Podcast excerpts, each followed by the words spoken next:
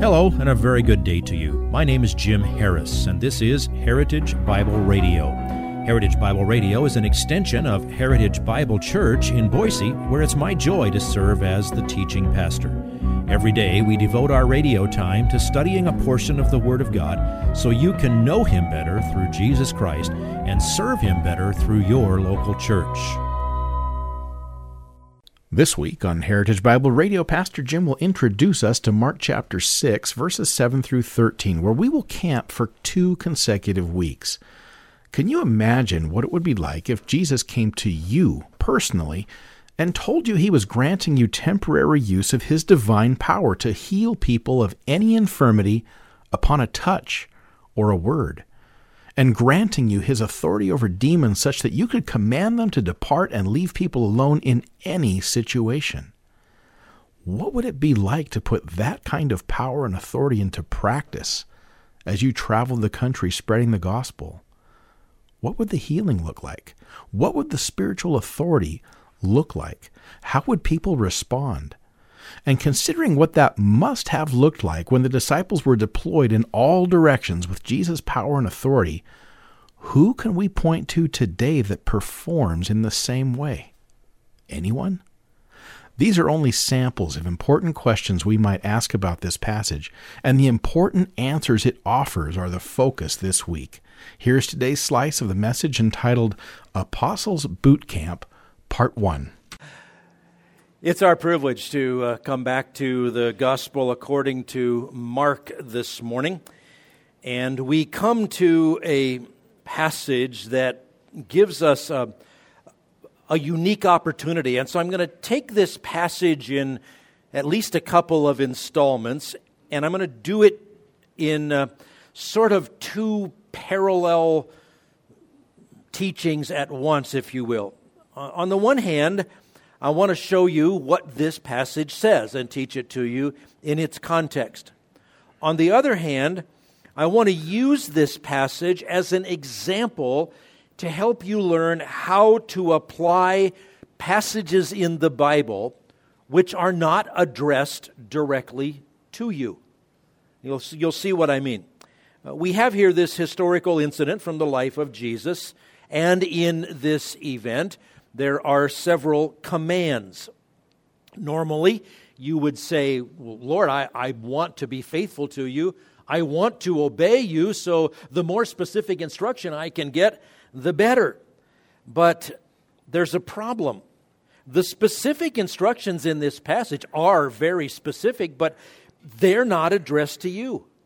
This is not in the context of a, of a public discourse like the Sermon on the Mount. It's not a general set of instructions. It's not something that is written to the churches for all of us to see and to know. This is a very specific set of instructions that Jesus gave to only 12 people. Uh, the 12 apostles, of course. And they have to do, even for them, with only a, a short period of time. So the difficulty lies in learning how to take things like this from the Bible and learn how to apply what you're supposed to apply to your life today. Uh, you love to hear people on Fourth of July and other things. Quote Second Chronicles seven fourteen. If my people that are called by my name humble themselves and pray, I will heal their land. That has absolutely not one shred of anything to do with the United States of America. Nothing. It's not to you. It's not addressed to you. So, how do you take something like that and learn from it something that you can rightly apply. Well, I'm not going to Second Chronicles 7:14, but I want to I want to help you catch on to this concept. Now, there are extreme examples of things to avoid. On one end of the spectrum is that the idea that uh, since Jesus was speaking only to the apostles, this passage has no personal application to you at all. Jesus told them, Heal the sick, raise the dead, cleanse the lepers, and cast out demons. How many of you did that this week? None of you. Those are miraculous powers you don't have. And since we don't have those miraculous abilities, some people conclude that this text is here only as sort of background information to tell us what happened historically, and there's no application for you and me. And that's wrong. Uh, it, it ignores what we know in one of the most famous passages in all the New Testament, 2 Timothy 3 16 and 17. It says, All scripture including the passage before us this morning, is inspired by God and profitable for teaching, for reproof, for correction, for training in righteousness, that we might be equipped to do every good work. So um, we know that this text is profitable. We know that it is here for our teaching and for our reproof and for our correction and for our training. So there's got to be something here. Now, there's another extreme to avoid. That's the thinking of people who are usually associated with um, charismatic theology, who reason from misapplying a text something quite different. The text they misapply is Hebrews 13:8. Taking it out of context, that says, Jesus Christ is the same yesterday, today, and forever. Now, that's true. But the twisted application is that people say that, well, whatever Jesus did in the days of his ministry, he still does exactly the very same things today. And so, in that erroneous thinking, if Jesus did miracles during his earthly ministry, then there are miracles today in the church just as there were when Jesus did them or when the apostles did them, as we've read recently in the book of Acts. And those who follow that kind of reasoning fail to pay attention to many principles of Bible interpretation. Just because there's a command in the Bible does not mean that that command applies directly to you. So, in tandem with helping you understand what this passage says and about what Jesus did with the 12, I want to help you sort out how to, in general, make personal applications from uh, this passage. Somewhere between ignoring it and trying to do things you can't do, um, there is appropriate personal teaching, reproof, and correction that you might be trained in righteousness. When you come to a command in the Bible, and there are, I don't know how many, hundreds and hundreds, uh, you need to discern whether it's a universal command or a specific command. Let me show you what I mean. Uh, in the Gospel of Matthew, pick two commands directly from the lips of Jesus. One of them is in Matthew 26, verse 18. And he said, Go into the city to a certain man and say to him, The teacher says, My time is near. I am to keep the Passover at your house with my disciples. Now, does that mean that whenever you're driving down the interstate, you see a sign for a city, you must go into that city, go up to a stranger's door, knock on the door, and say, I'm coming over for lunch, and I'm bringing my friends? Well, uh, obviously, that would be absurd. That's a personal command. It has to do with one event, it's never repeated in any other circumstance. So it would make no sense to take that as a general moral guideline. But you read on in Matthew, same gospel, same Jesus. He says just two chapters later in Matthew 28 19 and 20, Go therefore and make disciples of all the nations, baptizing them in the name of the Father and the Son and the Holy Spirit, teaching them to observe all that I commanded you. And lo, I am with you always, even to the end of the age. Now, how do we tell that that command is universal? Well, it specifically says all the nations.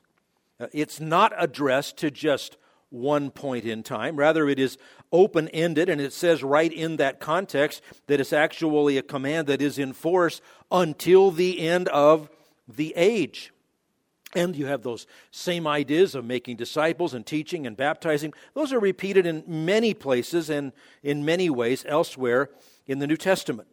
So when you come to a passage like the one that we're going to dive into this morning, you need to learn how to properly understand and apply something which is specific and not universal, but you know it's here for your teaching.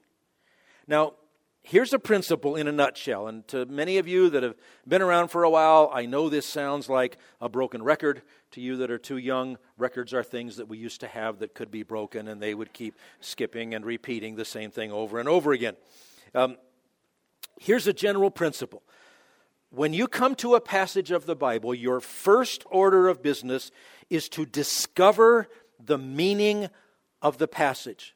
Find the correct interpretation. What is the correct interpretation of any passage of the Bible? It is this What did the original writer mean for the original readers to understand by what he wrote? In that language, in that culture, in that context, in that time, for that purpose, that person had one thing in mind. That's the interpretation of the passage. There is one and only one correct interpretation of every passage of the Bible. You say, oh, there's lots of interpretations. Yeah, there are. All but one of them are wrong.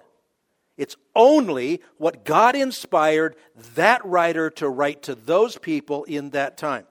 But that's not the end of it.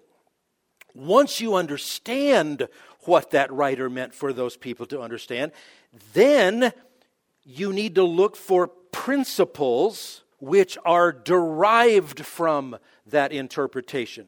A principle is a timeless truth. It's not tied to just one place and one time. Uh, it's, it's a timeless truth which is always relevant. Principles will always be directly related to the character of God, the consistency of God, the morality and truth that He has revealed in the Bible. So once you know the interpretation, you start looking for principles. And there may be one, there may be two, there may be more, but you discover the principles that come out of the interpretation of the text. If you would like this message on compact disc, let me know and we'll send it to you. You'll receive the entire message, not just the portion on today's program. You can order by phone at 353 4036 or by writing to us at 7071 West Emerald, Boise, Idaho 83704, or on the internet at hbc boise.org. Heritage Bible Radio needs your prayers and your financial support.